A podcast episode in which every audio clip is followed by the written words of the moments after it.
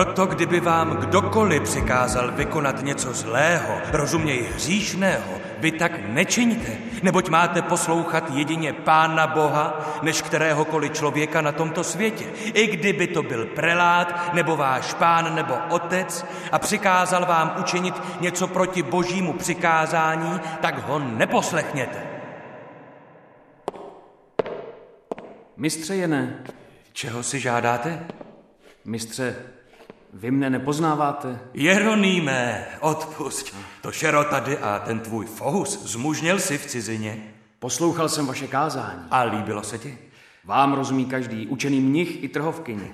Co jiného by měl kněz dělat, než přinášet svým ovečkám pravdu božího slova a sytit jejich duše tak, jako Kristus sytil zástupy chlebem a rybami? Hmm, někomu i ta nejlepší slova v ústech skřípou, jako by zuby drtil písek. Jednou i ty staneš nakazatelně.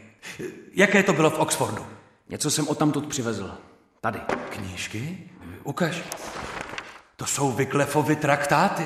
Dialogus a trialogus. Sám se mi opisoval. Chválím tvou píli, bakaláři ale buď obezřetný.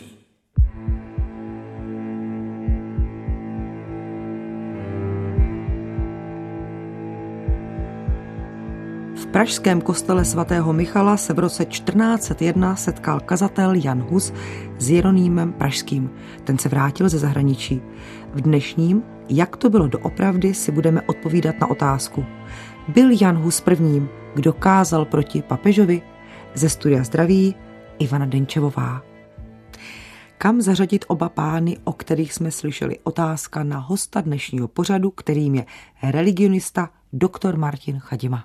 Janus a Jeroným Pražský patří mezi vrcholy české reformace. Tam paradoxně můžeme zařadit jak Konráda Waldhausera, což byl Rakušán, ale také Jana Milíče z Kroměříže, Matěje z Janova, Vojtěcha Raňků z Ježova.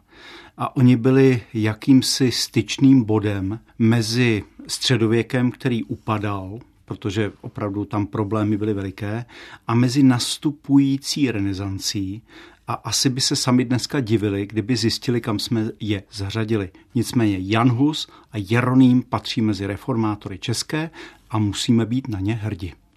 Kolik jim zhruba bylo let, abychom si dokázali představit, v jakém věku, v jakém pořadí se nám objevovali na světě?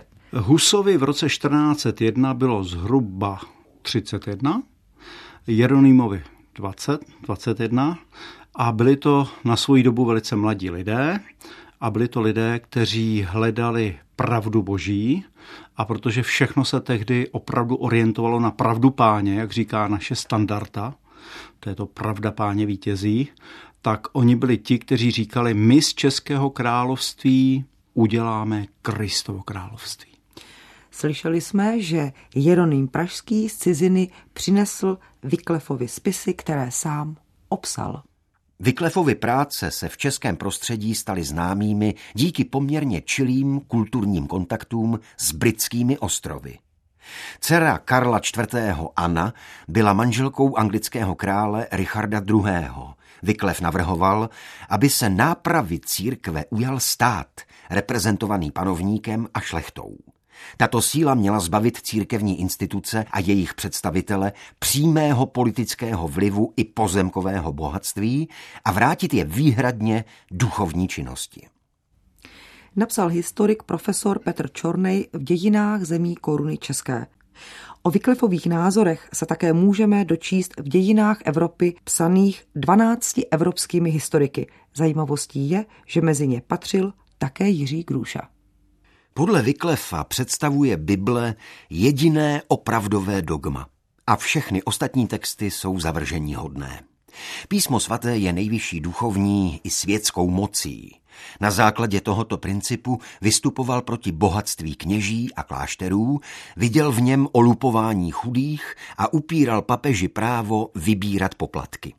Jeho stoupenci se vzdávali hmotných statků, tito chudí kněží kázali po celé zemi. Po Vyklefově smrti v roce 1384. byli pronásledováni. Opravdu byly Vyklefovy názory tak převratnými? Já bych si dovolil nesouhlasit s jednou částí textu, kde se vlastně říká, že on měl Bibli jako dogma. ono to není tak úplně pravdivé. On jenom říkal, že v tradici církve, protože byl katolík, musíme vnímat ty, kteří jsou vedeni duchem svatým. A to je to prisma, to je ten leitmotiv, který měl i Hus, kdy vlastně ty otcové říkali, dobře, a tak kdo rozhoduje o tom, že tě vede duch svatý? A Hus a Byklev a Jeroným Pražský a další říkali, nás vede to, že my nehřešíme. My nemáme ty milenky, my nemáme ty peníze, my nemáme vlastně to, že bychom ubližovali těm věřícím a to je důkaz toho, že nás vede duch svatý. Čili tradice ano, ale jenom ta, která je opravdu čistá a Bible samozřejmě jako základ našeho života. Co když ale hřešili, ani si to neuvědomovali a nemuseli to být ty skutky, které jste výjmenoval? U Vyklefa mě zaujaly dvě věci. První je, když Jeroným studoval v Oxfordu, tak zjistil, že oni sice všude měli na obrazech Vyklefa, že to je heretik, ale nechali ho na univerzitě jako obraz. To znamená, oni ho nerozbourali, oni ho nezničili, oni neřekli, už nikdy o něm nebudeme mluvit, oni tam měli ten obraz. A ti angličané řekli, OK, byl to učitel Oxfordu, ale byl to heretik. Druhá věc, která mě zaujala, byl Jakoubek ze Stříbra. To byl velice radikální husita, který pod dojmem Vyklefa hlásal, že vlastně není žádná transubstanciace, plná přítomnost Ježíše Krista v Eucharistii, že vlastně tam je nějaká remanence, že to je napůl. A teď uvědomil si jednu věc. Ti věřící najednou nevěděli, jestli tam pán Ježíš je nebo není. A protože byli nevzdělaní, tak přestávali chodit do kostela. A ten Jakoubek ze Stříbra, který je odborníky, včetně Čorné a Šmahela, vnímán jako veliký husita, řekl, nesmíme těm prostým lidem říkat úplně všechno, protože to jsou teologické pravdy, které oni nepochopí. Eminence, přináším nové zprávy. Byl jsi v betlémské kapli? Ti kacíři se znají mezi sebou. Příště pošlete někoho jiného. Povídej, co se dělo. Zase kázal. Nehodný a neposlušný kněz tenhle hus. Káže, ačkoliv mu to bylo zakázáno. Prohlásil, že jediná autorita je pro něho Bůh a že k němu se odvolá. Neslíchané. A prý se chystá odvolat k papežskému stolci. No jen ať to zkusí. V kapli přikázání vyzval takto dav. Odvolal jsem se proti arcibiskupovu rozkazu. Chcete sem nepřidržeti? Odpověděli mu? Ano, chceme a přidržíme se. Tak volali. Uvidíme, kdo bude mít poslední slovo. Jdi, ať na dvoře okamžitě navrší hranici. Co zamýšlíte, eminence? Číše mojí trpělivosti přetekla. Ocitli jsme se v červnu roku 1410 a pražský arcibiskup Zbyněk Zajíce z Hazemburku se dozvěděl o tom, že v Praze jsou Vyklefovi spisy. Nechal je spálit a proč je nechal spálit nám vysvětluje ve své historii české Eneo Silvio Piccolomini. V té době byl pražským arcibiskupem Zbyněk příjmením Zajíc, pocházející ze slavné české rodiny, proslulý rozvahou a rozumem. Ten chtěje předejíti klíčící pohromě, než se více rozzuří, rozkázal přinést k sobě Vyklefovi knihy a na radu učených mužů dal je veřejně spálit. Bylo jich prý více než dvěstě svazků, krásně psaných, zdobených zlatými puklicemi a v drahých vazbách. Ale pozor, on nechává spálit i spisy filozofické, proti čemuž protestovala i univerzita v Oxfordu, která jinak vnímala svého učitele Vyklefa jako kacíře. Čili, řekli bychom to takto, arcibiskup Zbigněk Zajíc Házemurka vylil dítě i zvaničko.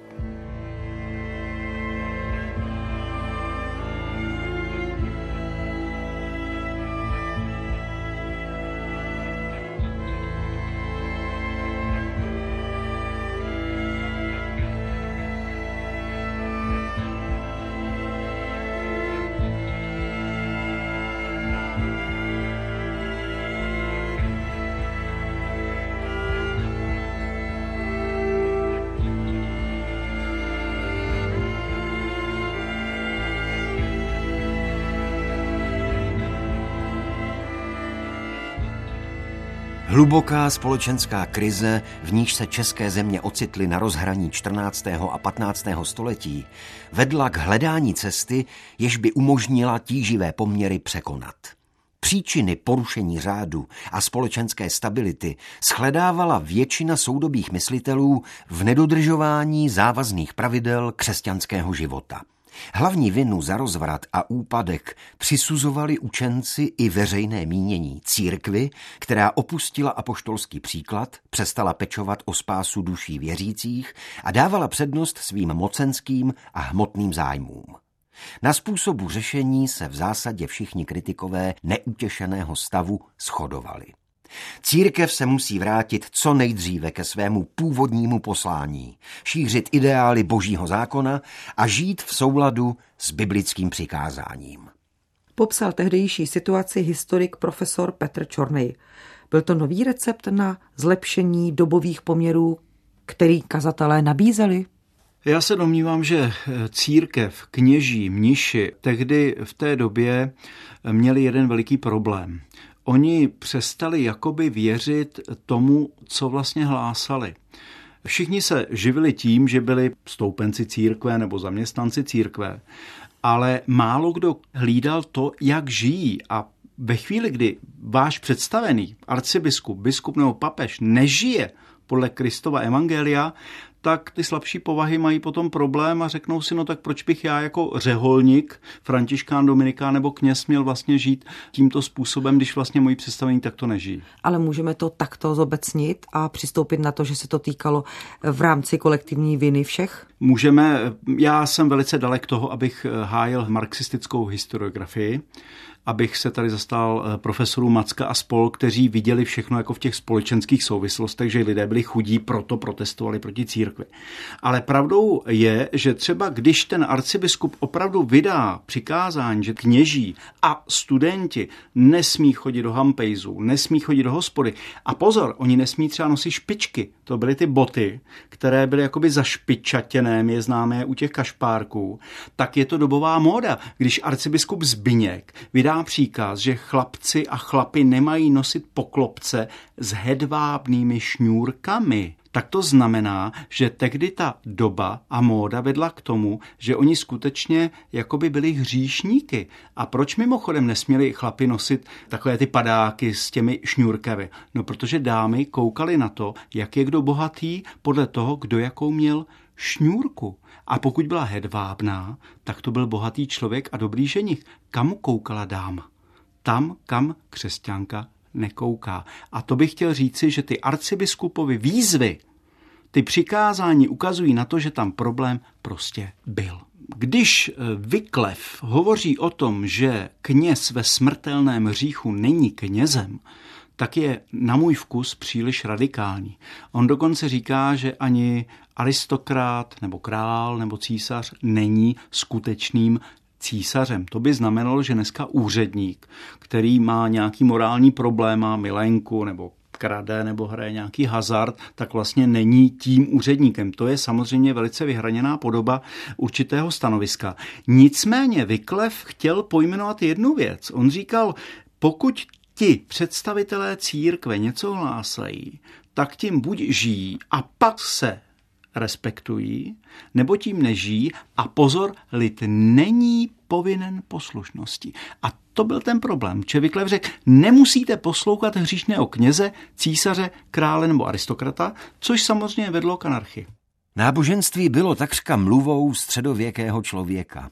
Jeho problémy sociální, politické, mravní nebylo možné formulovat jinak než v pojmosloví náboženství a řešit jinde než v rámci křesťanského světového názoru. Lidé byli potopeni ve své zbožnosti. Na druhé straně církev hluboké lidské víře nikterak nevycházela vstříc, pouze ji víc a víc zneužívala. Slova Petra Hořejše z jeho toulek českou minulostí.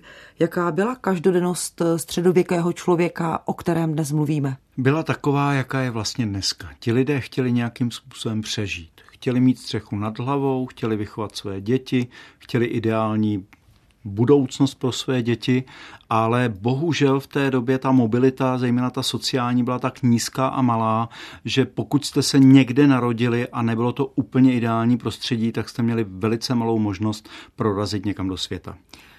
Náboženství ale bylo jednoznačnou součástí a pravděpodobně tehdejší lidé by se velmi divili, jak žije člověk 21. století. Pravdou je, že dnes, a mluvím o tom se svými studenty, eh, řada těch lidí prostě měla jakési hodnoty, standardy, které vyznávali a které neopouštěli. Oni se báli trestu trestu, který má pán Bůh na ně připravený, pokud zhřeší. Oni se báli toho, že pokud by přestali věřit, že vlastně by se stali jakými si outsidery před hospodinovýma očima. Ale to, co těm lidem tehdy scházelo, a to je moje tcheze, to byla svoboda. Oni skutečně se nevymanili z toho diskurzu křesťanského, římsko-katolického a nebyli schopni přemýšlet svobodně a to si myslím, že dnešní doba naštěstí má. Kritici církve či papežství se ale objevovali již za vlády Karla IV.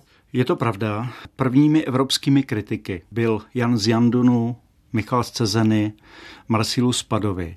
Ale důležité je pro nás, a na to můžeme být hrdí, že ta skutečná reforma, kdy vlastně ti kněží říkají, pojďme tu církev vrátit do té Bible, do toho prvokřesťanského mustru, vzniká v Čechách.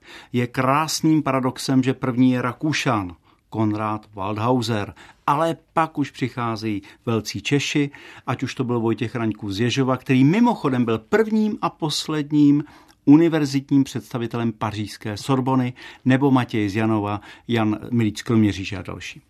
Ve všem se šlechetný milíč projevoval zcela jako druhý Eliáš. Opustil dvůr císaře Karla IV., kde byl neobyčejně vážen a oblíben. Zřekl se všeho, co měl a zcela se jal následovat Krista Ježíše, rozhodnuv se nést pohanění Ježíše ukřižovaného a raději být opovrženým v domě božím, nežli přebývat v stáncích hříšníků s bohatstvím a v slávě dcery faraonovi. A tak věnoval se celé a pohotově službě kristových chudých a kázání slova božího. I obdaroval ho proto pán Ježíš způsobem hodným úžasu, neboť v krátkém čase obrátil k pokání na dvěstě vykřičených veřejných nevěstek, nepočítaje v to jiné hříšníky obojího pohlaví, kteří se dali na pokání tajně. Jako Eliáš planul tento kněz hodný Boha tak velikou horlivostí pro Ježíšův zákon a pro jeho pravdu i sílu, a tak bez ustání a bez únavy bojoval s nesčetným množstvím falešných proroků, řeholníků, kněží a zejména znalců zákona a vzdělanců, že se pro pravdu téměř denně ocital v nebezpečí smrti. Mužně káral nejvyšší preláty, arcibiskupy a biskupy za to, v čem zjevně chybovali. Vyzbrojen horlivostí jako krunýřem, napadl i císaře Karla IV. Ukázal na něho prstem a řekl mu především, že on je ten veliký antikrist. V Římě na nejvyšším místě kázal biskupům a prelátům, že antikrist už přišel a že oni sami jsou antikristovými údy, protože se skutky provinili Kristu Ježíši. S podobnou srdnatostí napadl i papeže a jeho kardinály a odvážně prohlásil, že antikrist již běsní proti božím svatým. I za to byl znovu a znovu vystaven opovržení a posměchu, a drcen zuby behemota a antikrista. Co je spojovalo a co je naopak rozdělovalo? Praxe. Ti lidé skutečně svůj život změnili. Ono to zní dneska jako fráze nebo jako klíč, ale oni skutečně změnili svůj život. Oni opravdu dodržovali křesťanské zásady, které na můj vkus mimochodem byly až příliš tvrdé, ale ukázali, že svým životem budou žít křesťansky. Znali se sami mezi sebou, ovlivňovali se? Jednoznačně ano, Jakoubek ze Stříbra byl přítelem Husovým, Jeroným byl přítelem Husovým, Matěj z Janova byl známým Jana Milíče z Kroměříže a mimochodem Jan Milíč z Kroměříže znal dobře Karla IV., kterého mimochodem označil za antikrista, ale Karel byl tak velká osobnost, že mu to odpustil. A teď důvěrně známá scéna. 8. červen roku 1415 Kostnický koncil. Mistře Jene, vy jste ve svém traktátu o církvi napsal s odvoláním na evangelium svatého Jana, že kardinálové nežijící v souladu s kristovými přikázáními jsou zloději a lotři. Tak jsem to nenapsal. Vy jste nezachovával míru ani v kázáních, ani ve vašich spisech. K čemu tedy bylo potřebné nebo užitečné kázat lidu proti kardinálům, když žádný z nich tam nebyl přítomen? Měl jsem za to, že v tomto koncilu bude větší dobrota a kázeň. Na hradě Gottlieben si mluvil pokorněji. Protože tam nikdo na mne nekřičel, ale tady mi všichni spílají. Jenehuse, chceš se podvolit rozhodnutí koncilu? Chci. Musíš si vybrat. Buď se vydáš na milost koncilu, nebo si vyžádáš k obhajobě svých tezí další slyšení. To ti bude poskytnuto. Mohl by se však zaplést do ještě větších bludů. Velmi rád se podrobím koncilu, pokud jsem v něčem pochybil. Proto prosím o další slyšení, abych mohl to, co jsem psal, náležitě vysvětlit. Pak věz, že slovutní doktoři zde na koncilu tvrdí, že články vybrané z tvých knížek jsou bludy. Předně se musíš přiznat k bludům, které si držel. Za druhé je musíš odpřisáhnout, za třetí se jich veřejně zřeknout a za čtvrté vykládat, držet a kázat jejich opak. Tak se stane v příštím slyšení. Končím dnešní rozpravu. Výsledek všichni známe, jaké další důsledky vyplývaly pro celý svět v souvislosti s reformním hnutím. Kostnický koncil měl mnoho pozitivních stránek. První byla, že oni opravdu se pokusili reformovat církev, že ti, kteří odsoudili Husa, byli stoupenci velice moderní metody takzvaného filozofického nominalismu a že ti, kteří chtěli a odsoudili Husa a Jeronýma, si představovali, že Evropa má být křesťanštější. Problém je v tom, že Čechy paradoxně zůstaly oblastí, kde se křesťanství skutečně žilo. Tedy nejenom, že se o něm mluvilo, oni tak žili. A Evropa, která tak nežila, tak zasáhla. Možná bychom mohli dodat bratrovražedné husické války, které následovaly, ale vracíme se k tématu dnešního, jak to bylo doopravdy. Odpovídáme se na otázku, zda byl Hus prvním, kdo kázal proti papežovi. Odpověď známe. Jména souvislosti zazněly. Proč ale do značné míry zůstávají právě ti jeho předchůdci po zapomenutí a v tom širším povědomí zůstává především kazatel Jan Hus? Ten důvod je jednoduchý. Když umíral Karel IV., tak se objevilo dvojpapežství. Když v roce 1409 zvolili nového papeže, definitivního, tak se objevilo trojpapežství. A Hus byl v Evropě nejhlasitějším kritikem toho, že vlastně papežství je hlavou ďábelského satana. Tři hlavy, tři hlavy satana. A Hus říkal jednu věc. Církev má mít jednu hlavu. Pokud se nedohodnou hoši mezi sebou, hlavou je Ježíš Kristus. Hus byl vlastně teokrat.